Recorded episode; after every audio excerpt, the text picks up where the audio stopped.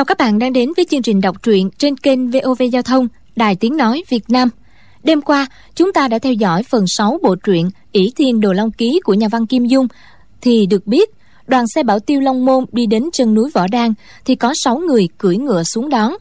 Đô Đại Cẩm nhận lầm họ là 6 huynh đệ Võ Đan thất hiệp nên bàn giao Du Đại Nham cho họ. Một lát sau, Trương Thúy Sơn là đệ tử thứ năm của Trương Tam Phong xuống chân núi ngóng chờ du tam ca gặp đôi đại cẩm, y kể lại sự việc. Chàng liền quay ngựa lên núi tìm kiếm và thấy du đại nham chỉ còn thoi thóp. Tất cả các khớp xương tay chân đã bị bọn kia bẻ gãy nát để tra tấn, hồng truy vấn về thanh đao đồ long. Trương thúy sơn ôm du tam ca thi triển khinh công, chạy nhanh lên núi. Mọi người phái võ đan vô cùng kinh hãi. Trương chân nhân lấy ba viên bạch hổ đoạt mệnh đan cho du đại nham uống và lão dùng hai tay ấn huyệt truyền nội lực gần một canh giờ, chàng mới há miệng nuốt đan dược xuống cổ họng. Tính mạng bảo toàn được hay không, phải một tháng sau mới rõ được. Đoàn người bảo tiêu lên núi, đôi đại cẩm vào đại sảnh, kể lại từ đầu đến cuối. Trương tam phong liền phái du liên châu và mạc thanh cốc tức tốc đi lâm an bảo hộ mọi người ở long môn tiêu cục. Ngày hôm sau, tống viễn kiều, trương tòng khuê, ân lê đình mang thư tây của trương chân nhân đi thiếu lâm tự, còn trương thúy sơn đi giang nam tìm cách tra xét sự việc dưới sự phân phó của du nhị ca. Một tháng sau, tất cả tề tụ về đây để báo cáo sự việc. Bây giờ, mời quý vị và các bạn theo dõi tiếp phần đọc truyện sau đây.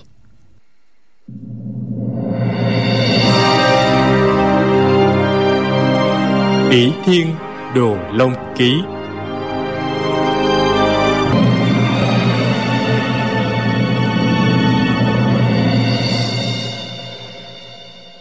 trương thúy sơn lòng đầy đau thương, căm giận mà không phát tiết ra được.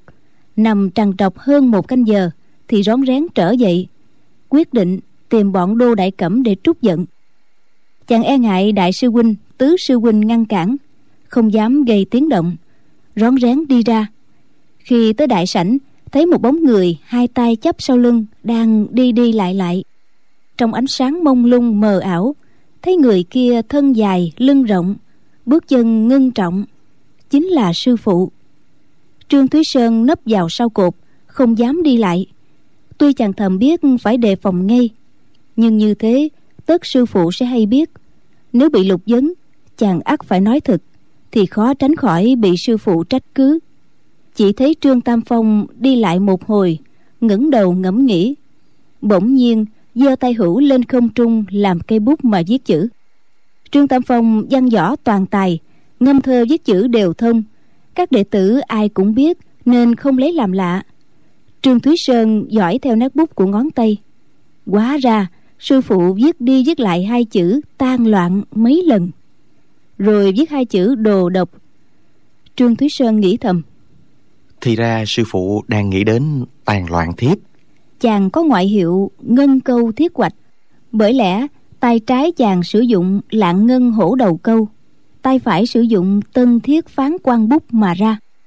Từ khi mang ngoại hiệu ấy, chàng sợ mang tiếng danh bất phó thực, sợ giới văn nhân chê cười, nên một mực chăm chỉ học thư pháp. Các kiểu chữ chân, thảo, triện, lệ, kiểu nào chàng cũng tập viết.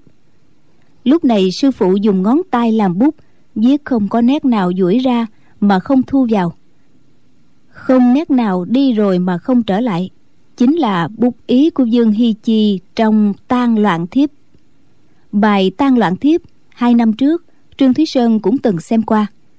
Tuy cảm nhận được cách dụng bút phóng túng, thanh cương tiêu bạc của người viết, song nghĩ rằng nó không được nghiêm trang, tràn đầy khí tượng như hai bài lan đình thi tự thiếp và thập thất thiếp. Lúc này, chàng nấp sau cột nhìn sư phụ dùng tay thay bút viết lên không trung liền một mạch 18 chữ. Hy chi đốn thủ, tan loạn chi cực, tiên mộ tái ly đồ độc, truy duy khốc thậm. Nét nào nét ấy đều toát ra vẻ uất ức bi phẫn, chàng lập tức hiểu ra tâm tình của dương hy chi khi viết bài tan loạn thiếp. Dương hy chi là người thời đông tấn, thời bấy giờ dùng trung nguyên cực kỳ rối ren, rơi vào tay dị tộc họ dương, họ tạ, đầy thế lực, phải di cư xuống phía nam tránh giặc. Trong cơn tan loạn ấy, phần mộ của tổ tiên cũng bị đào bới, dày xéo. Các nỗi đau thương uất ức, chất chứa trong lòng đều ẩn tàng trong bài tan loạn thiếp. Trương thúy sơn dạo trước tuổi còn niên thiếu, vô tư, vô lự, làm sao có thể lãnh hội thâm ý trong bài thiếp? Lúc này, gặp cái cảnh sư huynh bị đại họa, chưa biết sống chết thế nào. Chàng mới hiểu hai chữ tan loạn hai chữ đồ độc và bốn chữ truy duy khốc thậm trương tam phong viết đi viết lại mấy lần, thở một tiếng thật dài, bước ra giữa sân, trầm ngâm một hồi, rồi lại giơ ngón tay lên viết. Lần này, kiểu chữ khác hẳn trước. Trương thúy sơn dõi theo nét bút, thấy chữ đầu tiên là chữ võ, chữ thứ hai là chữ lâm. Tiếp theo, tổng cộng 24 chữ. Chính là mấy câu được nhắc tới ban nãy võ lâm chí tôn, bảo đao đồ long hiệu lệnh thiên hạ mạc cảm bất tòng. Ỷ thiên bất xuất, thùy giữ tranh phong. Tựa hồ trương tam phong đang cố xác định thâm ý ẩn chứa trong 24 chữ kia. Suy tưởng xem, vì lẽ gì du đại nham bị trọng thương? Vụ này có liên quan gì tới hai loại binh khí thần kỳ nói trong truyền thuyết? Là đao đồ long và kiếm ỷ thiên hay chăng? Chỉ thấy trương tam phong viết một lần 24 chữ rồi viết lại lần thứ hai. Nét bút mỗi lúc dài thêm, nhưng đưa tay mỗi lúc một chậm, sau đó đóng mở ngang dọc, hệt như đang thi triển quyền cước. Trương thúy sơn ngưng thần quan sát, trong lòng vừa sợ vừa mừng. 24 chữ sư phụ viết kia hợp lại với nhau, hiển nhiên là một pho võ công thật cao minh. Mỗi chữ bao gồm vài chiêu, mỗi chiêu lại có vài cách biến hóa chữ long và chữ phong nhiều nét nhất. Chữ đao, chữ hạ, ít nét hơn cả. Nhưng chữ nhiều nét mà không rườm rà. Chữ ít nét mà không thô lậu. Lúc thu vào như con sâu co mình. Lúc bung ra thì như con thỏ ruột chạy. Sảng khoái lâm ly, cương kiện hùng hồn. Nét phóng túng thì như gió dờn tuyết múa. Nét hậu trọng thì như hổ bước voi đi trương thúy sơn định thần chú tâm ghi nhớ. Trong 24 chữ ấy, có hai chữ bất, hai chữ thiên song hai chữ ấy viết ra hình giống nhau mà ý không đồng. Khí tựa tựa mà thần thì không. Biến hóa kỳ diệu. Quả là một công trình. Những năm vừa qua, trương tam phong ít khi hiển thị võ công. Võ công của hai tiểu đệ tử ân lê đình và mạc thanh cốc, phần lớn do tống diễn kiều và du liên châu thay sư phụ truyền thụ. Còn trương thúy sơn, tuy danh nghĩa là đệ tử thứ năm của trương tam phong, nhưng đích thực là quan môn đệ tử, được sư phụ thân chinh truyền dạy. Dạo trước, trương thúy sơn học chưa đến nơi đến chốn, nhiều khi nhìn sư phụ thi triển quyền kiếm mà chàng chưa lĩnh hội được những chỗ bác đại tinh thâm. Mấy năm gần đây, võ học của chàng tiến bộ vượt bậc. Đêm nay, hai sư đồ lại tâm ý tương thông, tình chí hợp nhất cùng gặp cảnh tan loạn mà bi phẫn, gặp cảnh đồ độc mà uất ức. Trương tam phong bèn đem cái tình xúc động mà viết 24 chữ kia thành một pho võ công. Lúc đầu viết chữ, trương lão chưa có ý đó, mà trương thúy sơn nấp sau cột cũng chỉ là cơ duyên xảo hợp. Tâm thần hai sư đồ cùng sai xưa chìm đắm vào cảnh giới kết hợp võ công với thư pháp, quên hết cả người lẫn ta. Pho quyền pháp này trương tam phong diễn đi diễn lại suốt hơn hai canh giờ. Khi trăng đã lên tới đỉnh đầu trương lão hú một tiếng dài. Hữu trưởng dạch một nét từ trên thẳng xuống như ánh kiếm loáng dung như mũi tên lao vút nhanh hơn cả tia chớp. Chính là nét sổ cuối cùng của chữ phong. Trương tam phong ngẩng lên nhìn trời hỏi thúy sơn đường thư pháp đó người thấy sao? Trương thúy sơn giật mình không ngờ chàng nấp sau cây cột. Sư phụ không hề quay đầu lại mà vẫn biết từ lâu vội chạy ra thưa. Đệ tử có phúc được coi lén tuyệt kỹ của sư phụ. Thật là no mắt thỏa lòng. Đệ tử đi gọi các sư ca ra cùng ngưỡng mộ có được không ạ? À? trương tam phong lắc đầu nói hứng của ta hết rồi. Chị e có giết lại cũng chẳng thể đẹp như thế. Diễn kiều tòng khê không hiểu thư pháp dẫu họ có coi cũng chẳng lĩnh hội được bao nhiêu. Đoạn, trương lão phất tay áo đi vào nội đường. Trương thúy sơn không dám đi ngủ, sợ sau một giấc sẽ quên những chiêu thuật tinh diệu vừa được xem. Liền ngồi xếp bằng, cố nhớ lại từng nét bút, từng chiêu thức. Lúc nào nổi hứng, chàng lại đứng lên biểu diễn dài đường. Cũng không biết bao nhiêu lâu sau, chàng mới ghi nhớ hết mọi biến hóa của 24 chữ, gồm 215 nét đó. Chàng đứng dậy tập một lần tự cảm thấy các động tác thư pháp cứ như nhạn bay, ưng lượng. Khi xoải cánh, lúc dương cổ, thế tựa mây bay, toàn thân nhẹ lướt, hệt như đằng dân giá dụ. Chưởng sau cùng chàng chém thẳng xuống, nghe bụp một tiếng, đánh rách ngay một mảng vạt áo của mình. Trương thúy sơn vừa kinh ngạc, vừa vui mừng. Ngoảnh đầu lại, thấy dần dương đã ở bức tường phía đông. Chàng đưa tay dụi mắt, chỉ sợ mình nhìn lầm định thần cho kỹ, mới hay quả nhiên đã quá ngọ. Thì ra chàng mãi mê luyện công, không ngờ đã qua hơn nửa ngày trời. Trương thúy sơn lấy tay áo lau mồ hôi, chạy vào phòng tam sư ca. Thấy trương tam phong đang đặt hai bàn tay áp lên ngực bụng du đại nham mà vận công trị thương cho y. Chàng hỏi ra mới biết, tống diễn kiều, trương tòng khê, ân lê đình, ba người đã lên đường từ sáng sớm họ thấy chàng lúc ấy đang tĩnh tọa mặc tưởng nên không quấy rầy việc chàng luyện công. Đám tiêu sư tiêu cục long môn cũng đã xuống núi. Lúc này toàn thân trương thúy sơn đầm đìa mồ hôi nhưng nóng lòng báo thù cho sư huynh. Chàng không kịp tắm rửa thay quần áo lấy ngay binh khí y phục vài chục lượng bạc tùy thân lại qua phòng du đại nham nói sư phụ đệ tử đi đây. Trương tam phong gật đầu mỉm cười như có ý khích lệ trương thúy sơn đến bên giường. Thấy du đại nham sắc diện xám xịt lưỡng quyền nhô cao hai má lõm sâu hai mắt nhắm nghiền. Ngoại trừ mũi còn thở nhẹ nhẹ nếu không thì trông chẳng khác gì xác chết. Chàng đau nhói trong lòng nghẹn ngào nói tam ca tiểu đệ dẫu tan xương nát thịt cũng sẽ báo thù cho tam ca. Đoạn chàng quỳ xuống lại sư phụ rồi ôm mặt chạy ra ngoài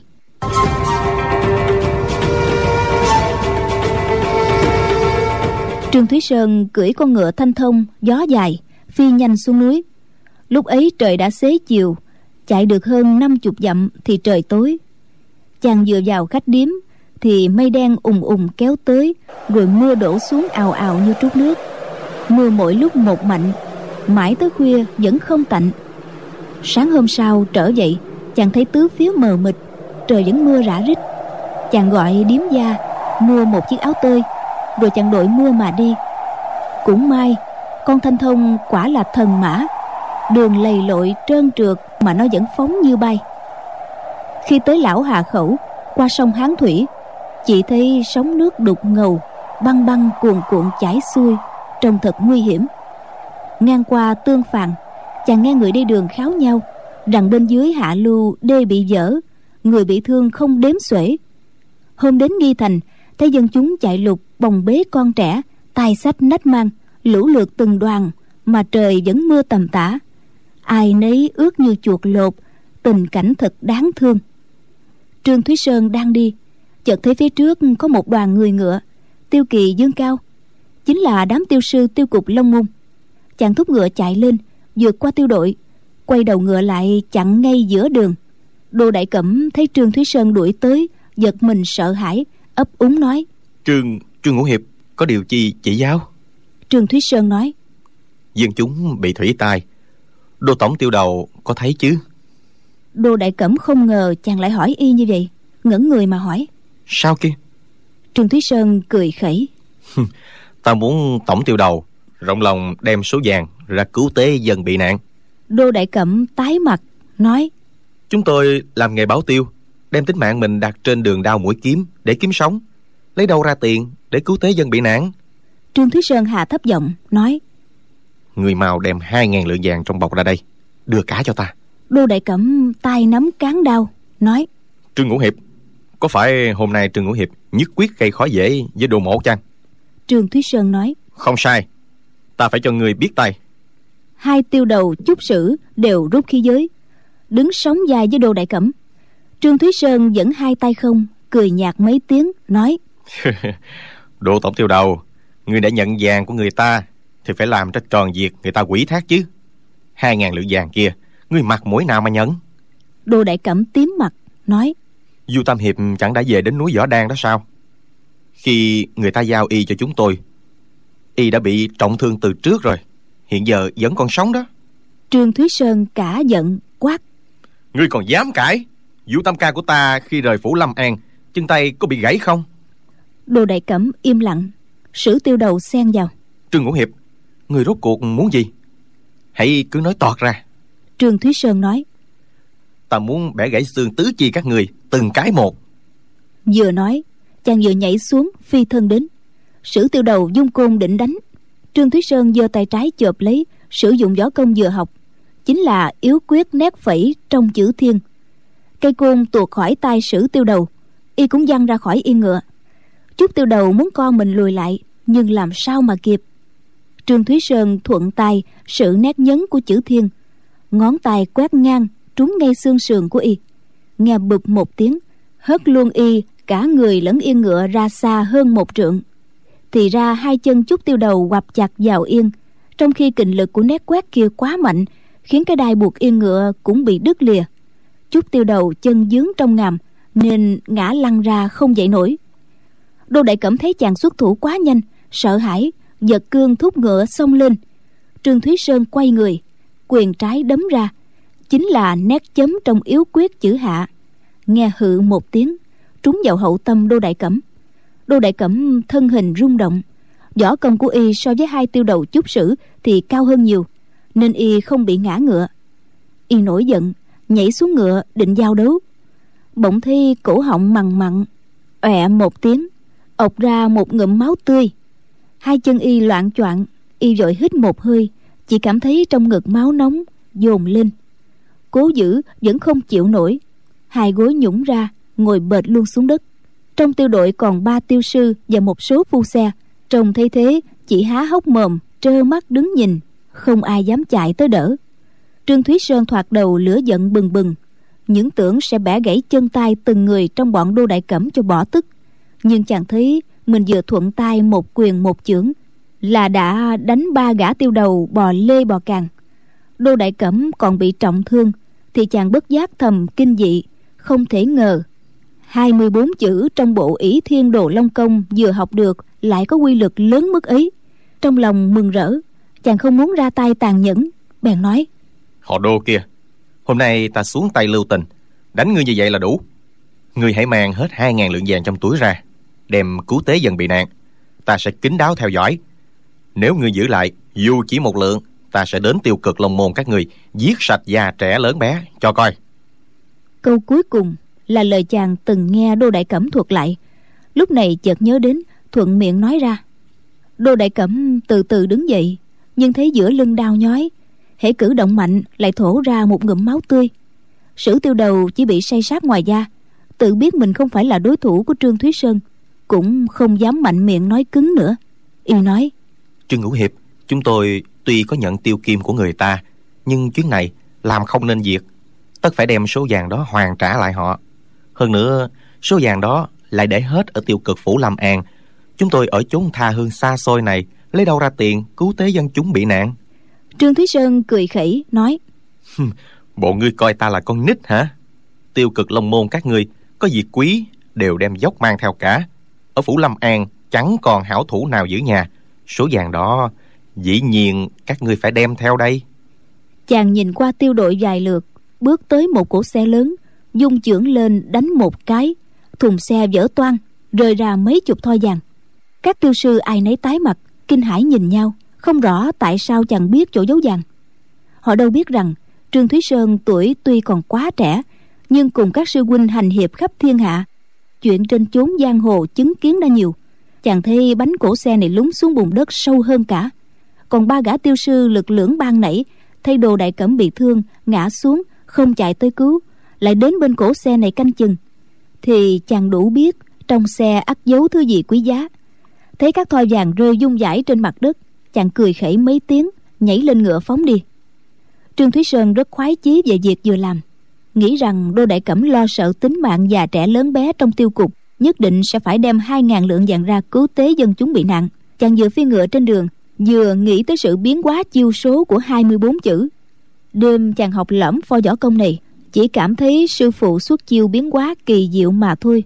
Đâu ngờ khi đem thi triển, mới thấy quả là thần uy, sung sướng gấp 10 lần so với việc nhặt được báo vật.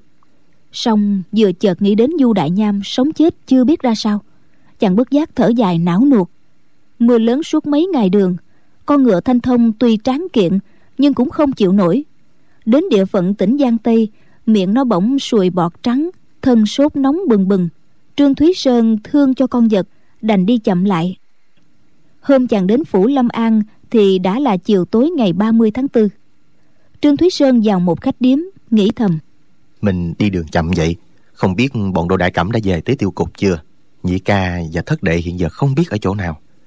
Mình đã làm cho bọn tiêu đầu mất mặt, không tiện đến gặp họ. Đêm nay, mình thử đến tiêu cục thám thính thử xem sao. Ăn xong bữa tối, chàng hỏi thăm chủ quán, biết tiêu cục long môn nằm trên bờ tây hồ. Chàng ra phố mua một bộ khăn áo, thêm một chiếc quạt xếp vốn nổi tiếng của đất hàng châu. Về tấm gội sạch sẽ, chải đầu gọn ghẽ, thay y phục mới, soi gương, thấy mình đã trở thành một công tử điển trai chẳng còn vẻ gì một hiệp sĩ uy chấn võ lâm. Chàng mượn bút mực định đề thơ lên chiếc quạt. Nào ngờ vừa cầm bút lên tự nhiên không chủ ý mà viết liền bốn chữ ỷ thiên đồ long. Nét nào nét ấy cứ như muốn xuyên qua lớp giấy mà đi. Viết xong chàng dơ lên ngắm không khỏi đắc ý nghĩ thầm. Học được sư phụ phò quyền pháp ngay cả thư pháp của mình cũng tiến bộ hơn hắn chàng phe phẩy chiếc quạt tha thẩn dạo bước, nhắm hướng tây hồ mà đi. Hồi đó nhà tống đã bị diệt, phủ lâm an đã rơi vào tay quân nguyên. Lâm an vốn là kinh đô cũ của triều nam tống. Người mông cổ, sợ dân chúng còn nhớ tiền triều, lưu luyến chúa cũ, nên đặt trọng binh trấn áp. Để ra quay, quân mông cổ ở đây tỏ ra tàn bạo hơn những nơi khác. Nên trong thành 10 nhà thì chín nhà bỏ trống dân chúng đã dời đi dùng khác. Trăm năm trước, phủ lâm an chốn chốn đàn sáo, nhà nhà liễu rũ cảnh tượng phồn hoa nay đã chẳng còn. Dọc đường chàng đi qua, chỗ nào cũng ngói dở tường siêu, cảnh vật tiêu điều. Đô thành hoa lệ nổi danh một thời của miền giang nam, nay chỉ còn là hư phế. Trời chưa tối hẳn, mà nhà nào cũng cửa đóng then cài. Ngoài đường hiếm người qua lại chỉ thấy kỵ binh mông cổ phi ngang phi dọc, tuần tra. Trương thúy sơn không muốn bị phiền nhiễu. Mỗi khi nghe tiếng quân thiết kỵ tới gần, chàng lại náo mình vào một góc tường hoặc hẻm nhỏ để tránh né. Thời trước, cứ vừa chập tối là trên hồ đã đầy đàn đóm. Nhưng bây giờ, khi trương thúy sơn tới mặt đê, chỉ thấy vùng hồ tối đen, không một bóng du khách. Theo lời chỉ dẫn của điếm tiểu nhị, chàng tìm đến tiêu cục long môn tiêu cục long môn là một tòa nhà lớn gồm năm dãy, mặt hướng ra tây hồ. Trước cổng có một đôi sư tử bằng đá trắng, khí thế oai phong. Trương thúy sơn từ xa nhìn tới, thông thả lại gần. Thấy trên mặt hồ đối diện với tiêu cục có một du thuyền. Mũi thuyền treo hai cái đèn lồng bằng giải sa màu xanh. Dưới ánh đèn có một người đang ngồi tựa án uống rượu. Trương thúy sơn nghĩ thầm, người kia kể cũng có nhã hứng thật lại thấy cái lồng đèn lớn treo ngoài cổng tiêu cục không đèn nến gì. Cánh cổng có dòng đồng sơn màu đỏ thì đóng im ỉm. Hẳn là người trong tiêu cục đã đi ngủ cả rồi. Trương thúy sơn đến trước cổng nghĩ thầm. Hơn một tháng trước có người đưa tam ca qua cổng này vào bên trong. Không biết người ấy là ai. Lòng dạ bùi ngùi chàng bỗng nghe sau lưng có tiếng thở dài. Trong bóng đêm tĩnh lặng tiếng thở dài não nuột kia nghe như tiếng của hồn ma trương thúy sơn quay phát lại. Thấy sau lưng không có ai hết, chàng đảo mắt nhìn quanh, trừ người khách ngồi một mình trên chiếc thuyền nhỏ kia. Bốn phía tịnh không một bóng người. Trương thúy sơn lấy làm lạ, liếc xéo du khách trên thuyền kia, thấy y áo xanh khăn vuông, giống hệt chàng, cũng trang phục theo lối văn nhân. Dưới ánh sáng mờ mờ chẳng nhìn rõ diện mạo. Nhìn nghiêng, chỉ thấy mặt y xanh như tàu lá. Ánh đèn lồng chiếu vào mặt y màu nước hồ xanh lục hắt lên. Nước lạnh, thuyền đơn, tối tăm lạnh lẽo, trông như không phải người trần thế. Chỉ thấy y ngồi trên thuyền hồi lâu, rất lâu. Trừ việc để gió thổi vào áo quần phơ phất, y tuyệt nhiên không hề động đậy. Trương thúy sơn vốn định chọn chỗ tối dược tường vào tiêu cục, nhưng thấy có người trên thuyền, cảm thấy đêm hôm làm như vậy không được quang minh chính đại cho lắm. Bèn tới bên cổng, cầm cái vòng đồng gõ vào cánh cổng con con ba tiếng. Trong đêm vắng, ba tiếng đó kêu rất to và vang đi rất xa. Đợi một lát, bên trong không có ai ra mở cổng. Trương thúy sơn lại gõ thêm ba tiếng nữa, lần này kêu to hơn. Chàng giỏng tai nghe, bên trong vẫn không thấy tiếng chân người. Chàng lấy làm lạ, dùng tay đẩy cổng một cái. Cánh cổng liền mở ra không một tiếng động. Thì ra, cửa không cài then chàng bước vào gọi to. Đô tổng tiêu đầu có nhà không? Rồi tiến vào đại sảnh. Trong sảnh tối mò mò không đèn đuốc gì cả. Ngay lúc đó bỗng nghe sình một tiếng. Cánh cổng đóng sập lại. Trương thúy sơn càng thấy lạ vội nhảy ra cổng.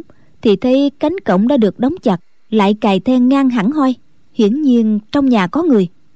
Chàng cười hì hì mấy tiếng nghĩ thầm người ta dở trò ma quỷ gì đây. Rồi mạnh dạn đi thẳng vào đại sảnh.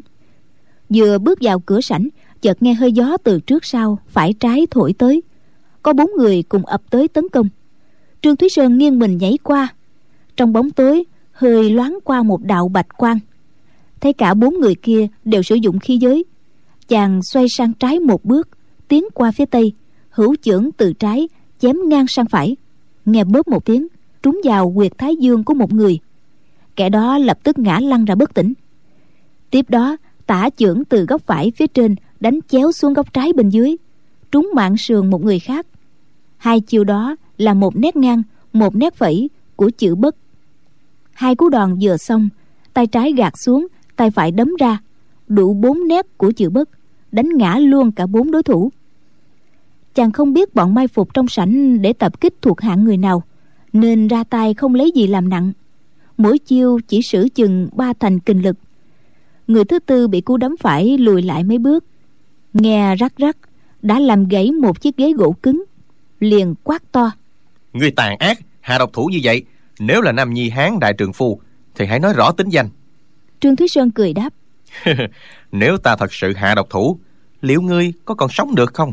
Tại hạ là trương thúy sơn phái võ đan đây người kia kêu ồ một tiếng tựa hồ vô cùng kinh ngạc nói có thực là ngươi là trương ngũ trương ngũ ngân câu thiết hoạch trương thúy sơn phái võ đan. Ngươi không mạo nhận đó chứ? Trương thúy sơn mỉm cười đưa tay vào bên hông lấy ra hai thứ binh khí lạng ngân hổ đầu câu và tân thiết phán quan bút. Đánh hai thứ vào nhau lon con một chập tia lửa bắn ra tung tóe các tia lửa ấy giúp trương thúy sơn nhận ra cả bốn người kia đều mặc tăng y màu vàng.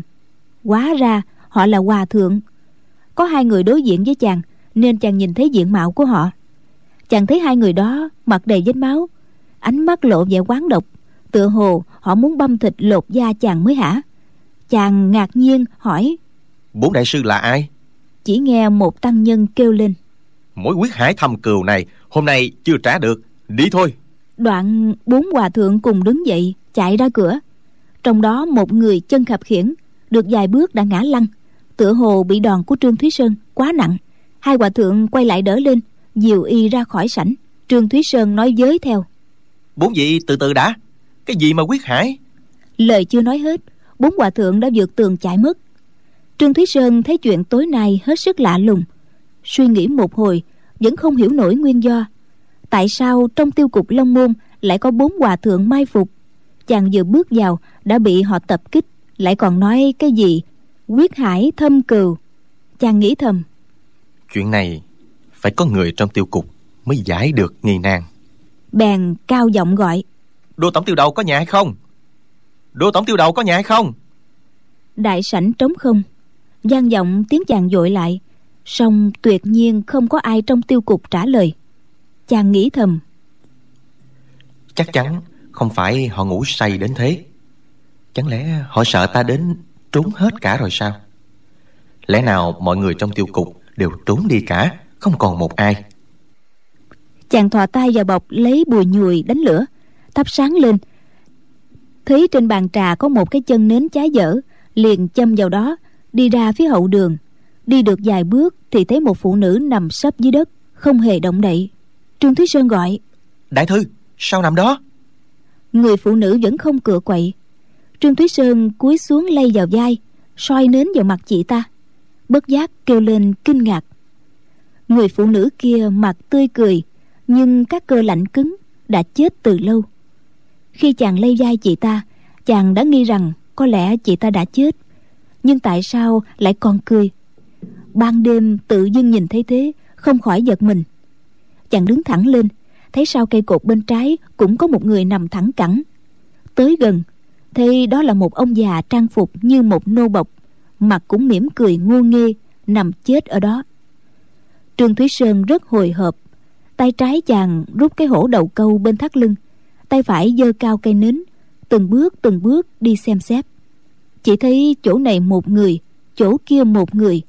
Cả trong lẫn ngoài, đến mấy chục mạng người nằm chết la liệt xem chừng, tiêu cục long môn có lẽ không còn một ai sống sót.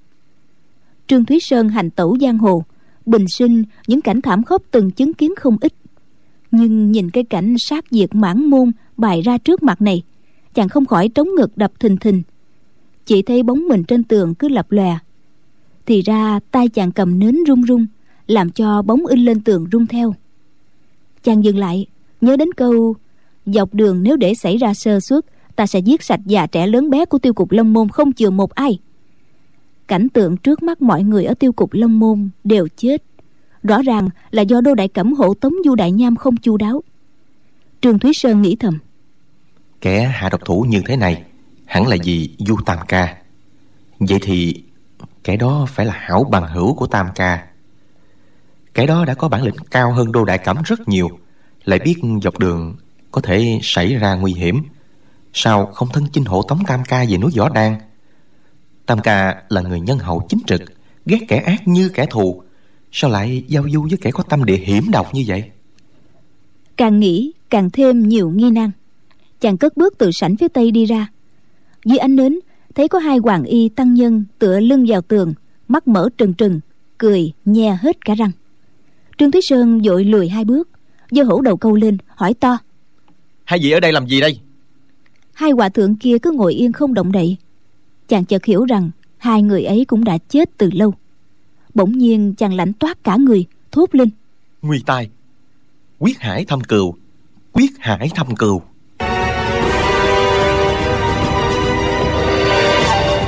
Lúc này chàng mới hiểu tại sao bốn hòa thượng ban đầu lại nói người tàn ác hạ độc thủ như vậy nếu là nam nhi hảo hán đại trượng phu hãy nói rõ tính danh rồi, mối quyết hải thâm cù hôm nay chưa trả được.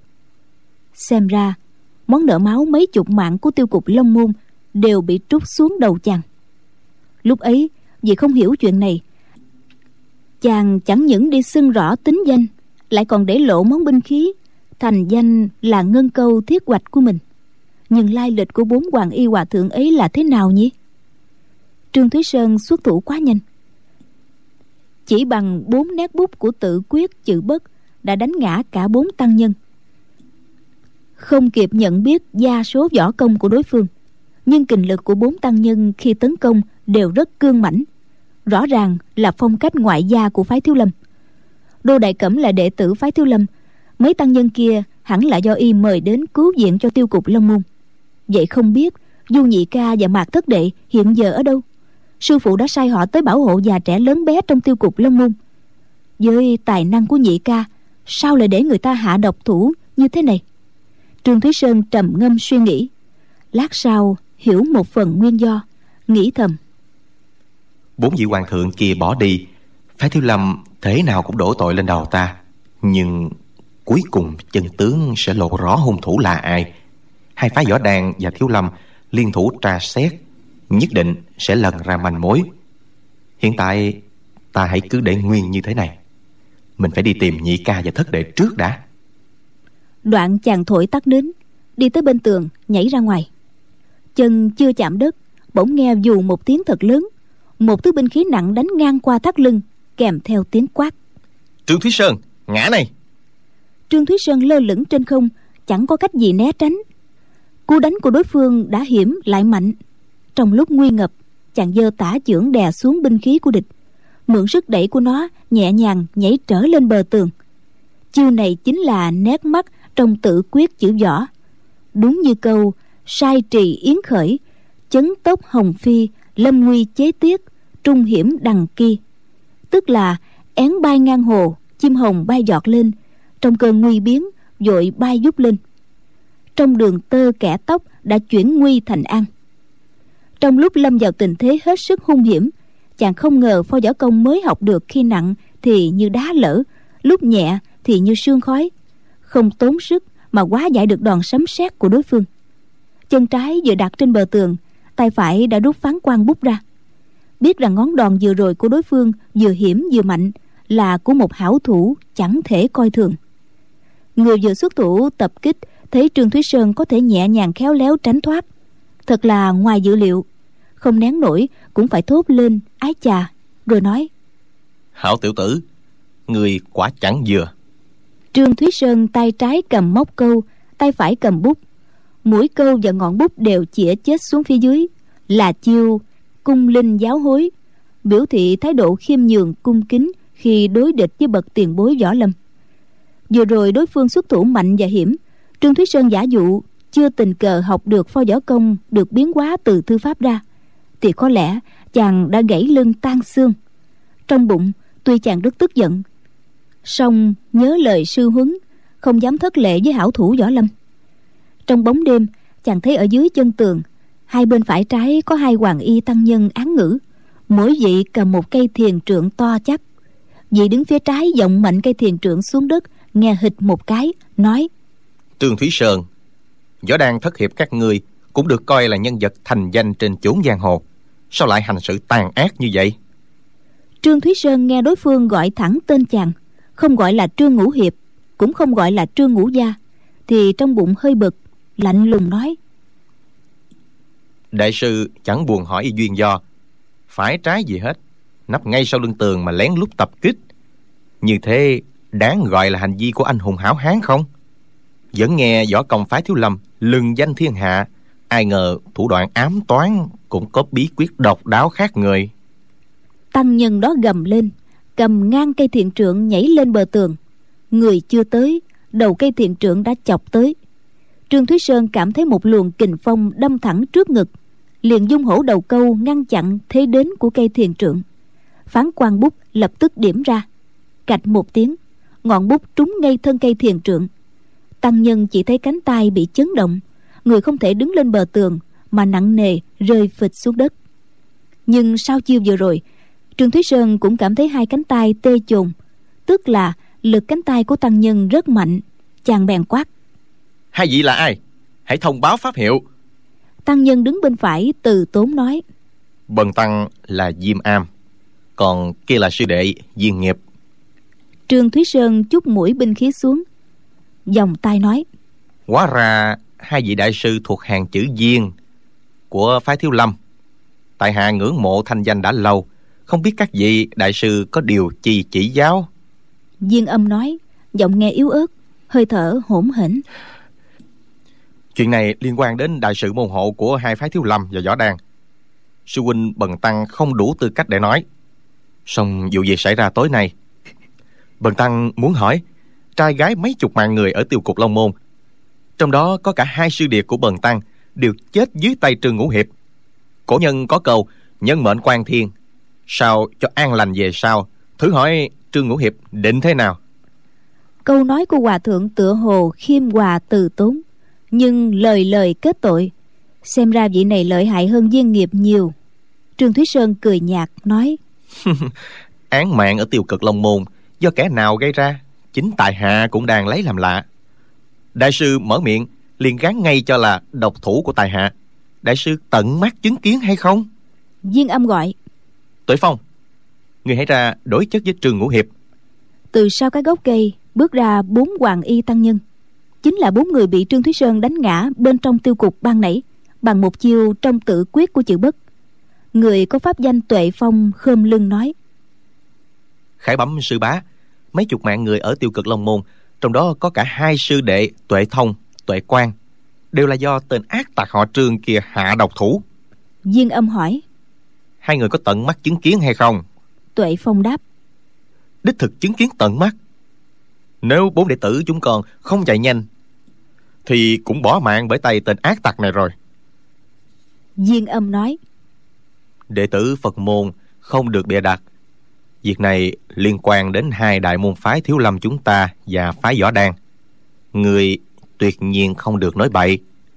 Tuệ Phong liền quỳ xuống, chắp tay, nói Có Đức Phật ở trên, đệ tử Tuệ Phong xin thưa. Quả thực chân tình, quyết không dám lừa dối sư bá. Viên âm nói Người chứng kiến những gì? Hãy kể lại đầu đuôi xem nào. Trương Thúy Sơn nghe tới đó, liền từ trên bờ tường nhảy xuống. Viên nghiệp ngỡ chàng định sát hại Tuệ Phong, bèn dung thiền trưởng quét ngang đầu chàng. Trương Thúy Sơn rùng mình xuống, giọt lên trước, thoáng cái đã vòng ra sau lưng Tuệ Phong. Viên nghiệp một đòn chưa trúng, theo chiêu số của phụ Ma trưởng, vốn phải hồi chuyển đầu cây trượng đâm tới vai của Trương Thúy Sơn.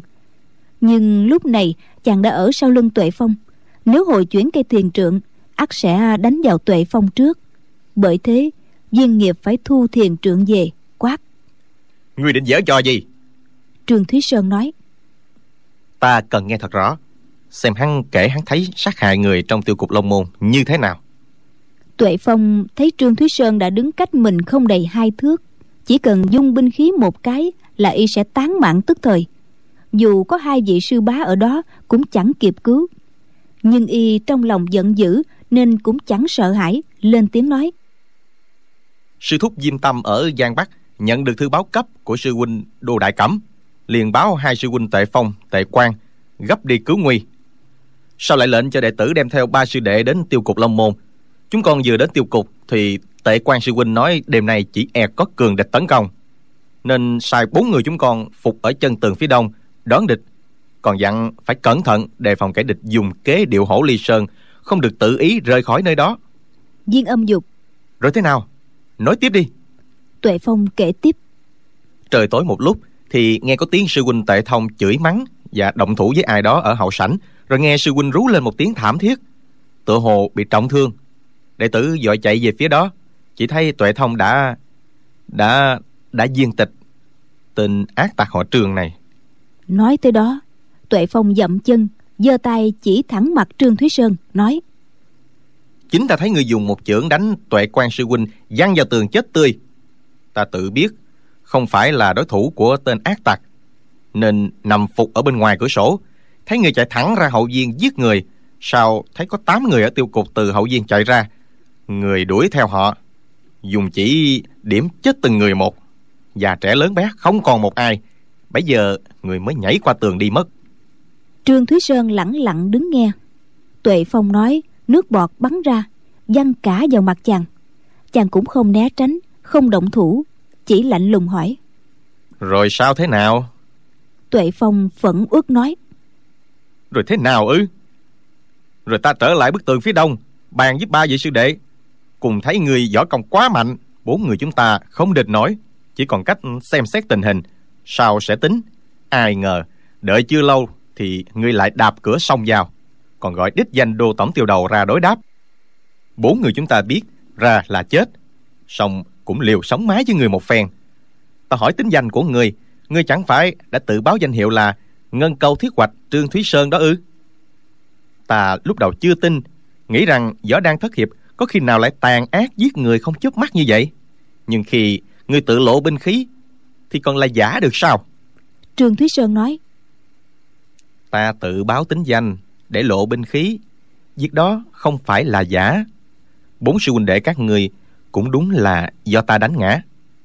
Nhưng ngươi hãy hỏi lại một lần nữa coi. Án mạng mấy chục người trong tiêu cục này đích thị ngươi tận mắt chứng kiến họ trương ta ra tay giết hại.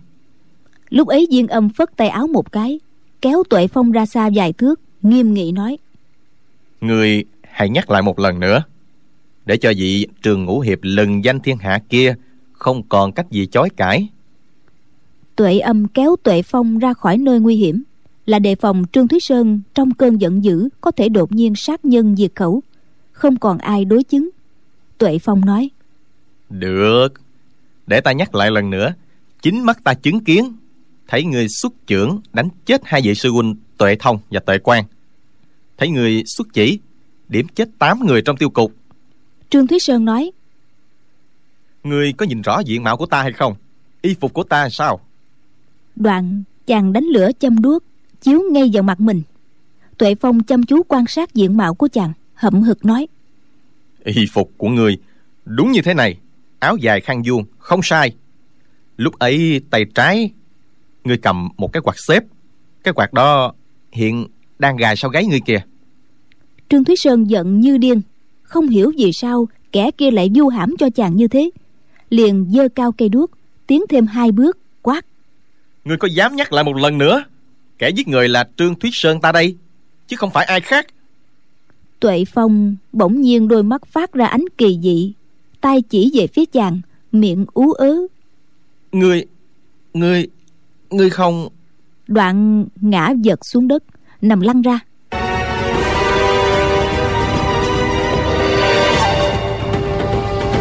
Viên ôm và viên nghiệp cùng quảng hốt kêu lên chạy tới đỡ y dậy chỉ thấy y hai mắt mở trừng trừng đầy vẻ kinh hoàng. Khí đã tuyệt hoàn toàn. Viên âm nói người người đánh chết y rồi sao? Sự việc xảy ra quá nhanh. Viên âm và viên nghiệp dĩ nhiên vừa kinh sợ vừa tức giận. Trương thúy sơn cũng bị bất ngờ vội quay đầu lại. Chỉ thấy lùm cây phía sau rung động nhẹ. Trương thúy sơn quát không được chạy. Chàng tung mình nhảy tới biết trong lùm cây có người ẩn núp xông vào đó vô cùng nguy hiểm. Nhưng trong tình thế thế này nếu không bắt được hung thủ vừa sử dụng ám khí giết người thì chàng khó thoát khỏi liên căn nào ngờ thân còn lơ lửng trên không chàng nghe có tiếng ù ù phía sau. Hai cây thiền trượng từ hai bên tả hữu đánh tới đồng thời nghe hai hòa thượng quát. Ác tặc đừng hòng bỏ chạy. Trương thúy sơn quát bút và câu xuống đưa tay ra sau sử tự quyết chữ đao ngân câu móc vào đầu cây thiền trượng của viên nghiệp. Phán quan bút điểm vào cây thiền trượng của viên âm. Thân hình mượn sức nhảy lên bờ tường. Đưa mắt chăm chú nhìn vào lùm cây. Chỉ thấy tán cây hơi rung động còn người nấp trong đó đã biến mất tâm. Viên nghiệp liên tiếp gầm lên dung thiền trượng định nhảy lên bờ tường liều mạng giao đấu. Trương thúy sơn quát. Đuổi theo hung thủ là cần kiếp hơn cả. Hai vị chớ có ngăn cản. Viên âm hỗn hển nói người người giết người ngay trước mặt ta còn định chối cãi nữa ư? Trương thúy sơn dung quét hổ đầu câu không để cho viên nghiệp nhảy lên bờ tường. Viên âm nói trương ngũ hiệp hôm nay chúng ta cũng không cần lấy mạng của người. Người hãy hạ khí giới theo chúng ta về thiếu lâm tự là được. Trương thúy sơn nổi giận nói hai vị làm dướng chân dướng tay ta để cho hung thủ chạy mất. Đến bây giờ vẫn còn chưa rõ đầu đuôi thế nào. Đòi ta theo các vị về thiếu lâm tự làm gì viên âm nói về thiếu lâm tự nghe phương trượng bổn tự phán định người sát hại liền một lúc ba mạng người của bổn tự. Chuyện tài đình thế này bần tăng chẳng dám định đoạt. Trương thúy sơn cười khẩy uổng cho đại sư là bảo thủ thuộc hàng viên của phái thiếu lâm để hung thủ đào tẩu ngay trước mắt mà chẳng hay biết. Viên âm nói thiện tai thiện tai người sát hại nhân mạng quyết không thể để cho người đào tẩu. Trương thúy sơn nghe viên âm cứ khăng khăng coi chàng là hung thủ thì càng lúc càng phẫn nộ vừa đấu khẩu với y vừa ngăn chặn không cho viên nghiệp nhảy lên bờ tường. Cuộc giao đấu mỗi lúc một mãnh liệt chàng cười khẩy nói hai vị đại sư có bản lĩnh thì bắt ta xem có nổi không? Viên nghiệp chống cây thiền trượng xuống đất đẩy một cái mượn sức nhảy lên cao trương thúy sơn cũng nhảy lên, khinh công của chàng cao hơn hẳn của viên nghiệp. Từ trên đánh xuống, khác gì cưỡi gió. Viên nghiệp giơ ngang thiền trượng định đỡ, hổ đầu câu của trương thúy sơn chuyển qua, nghe xoẹt một tiếng, đã móc trúng vai của viên nghiệp, máu tươi chảy ròng ròng. Viên nghiệp kêu rống lên, ngã huỵch xuống đất. Đấy là trương thúy sơn hạ thủ lưu tình, nếu không, chỉ hướng móc câu xéo qua một chút, móc vào yết hầu của viên nghiệp thì y bỏ mạng tại chỗ rồi. Viên âm kêu lên. Viên nghiệp sư đệ bị thương có nặng không? Viên nghiệp giận dữ nói. Không sao cả. Sư huynh mau xuất thủ khỏi cần nhiều lời.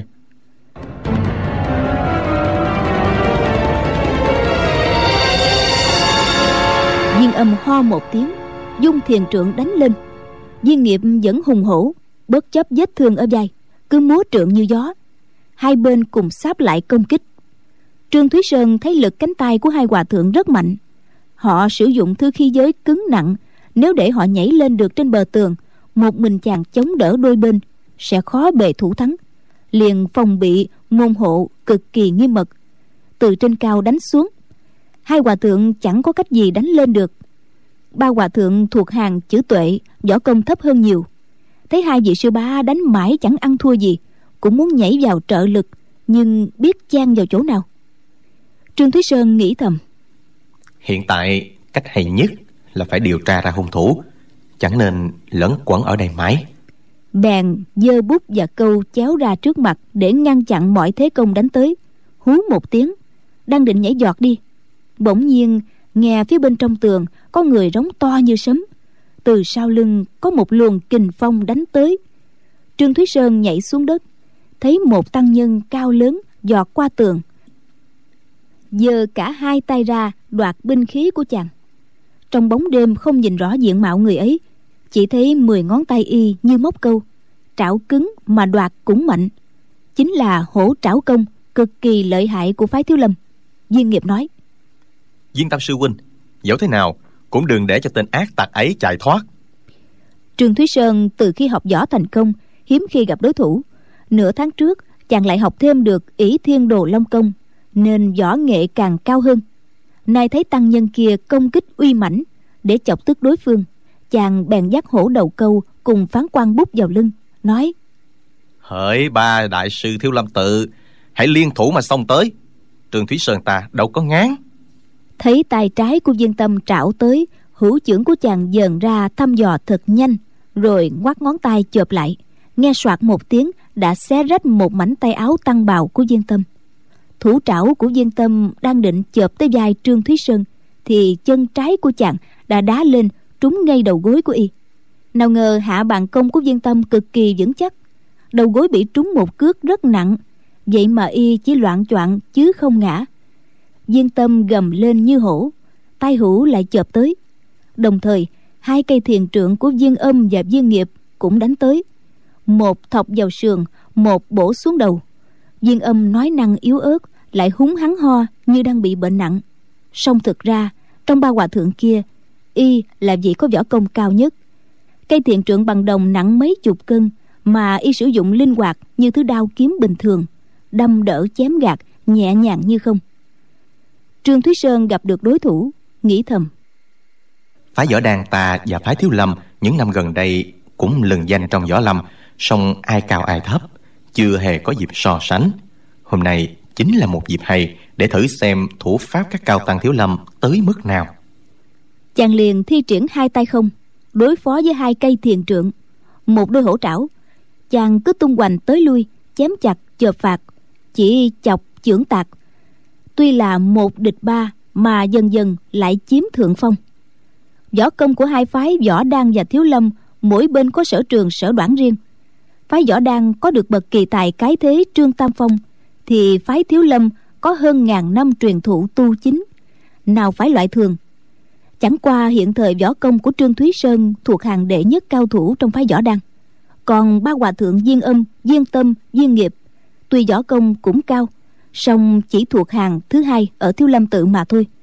Giao đấu càng lâu, trương thúy sơn càng thần định khí túc, động tác nhẹ nhàng.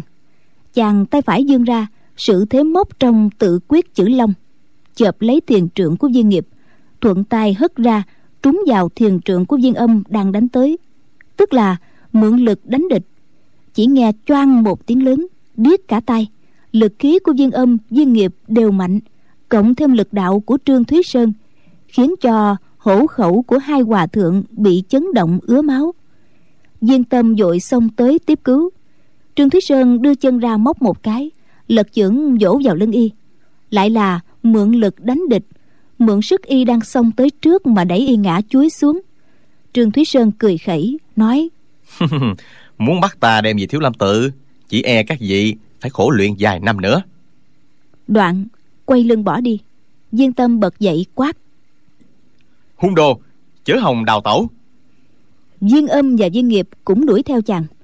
Trương thúy sơn nghĩ thầm bà lão hòa thượng này cứ quấn lấy chân mình mãi thế này chẳng lẽ phải đánh chết họ?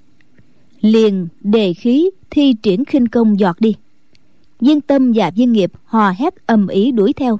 Khinh công của họ không bằng trương thúy sơn chỉ vừa hét to. Bắt lấy hung thủ giết người ác tặc đừng hòng tẩu thoát. Vừa cứ chạy đuổi theo chàng trên bờ hồ trương thúy sơn cười thầm trong bụng nghĩ. Các người đuổi theo sao cho kịp ta bỗng nghe viên tâm và viên nghiệp không hẹn mà cùng kêu. Ôi!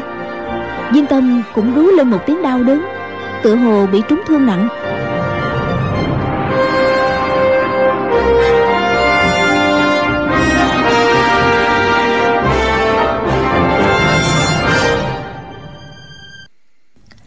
Các bạn thân mến, phải chăng có người bí mật hỗ trợ cho Trương Thúy Sơn? Mời quý vị và các bạn theo dõi tiếp phần đọc truyện đêm mai cũng vào lúc 23 giờ trên kênh VOV Giao thông FM 91 MHz Đài Tiếng nói Việt Nam. Và các bạn cũng đừng quên gửi những ý kiến của quý vị vào hộp thư điện tử đọc truyện vovavonggmail.com. Bây giờ thì xin được chào tạm biệt và hẹn gặp lại.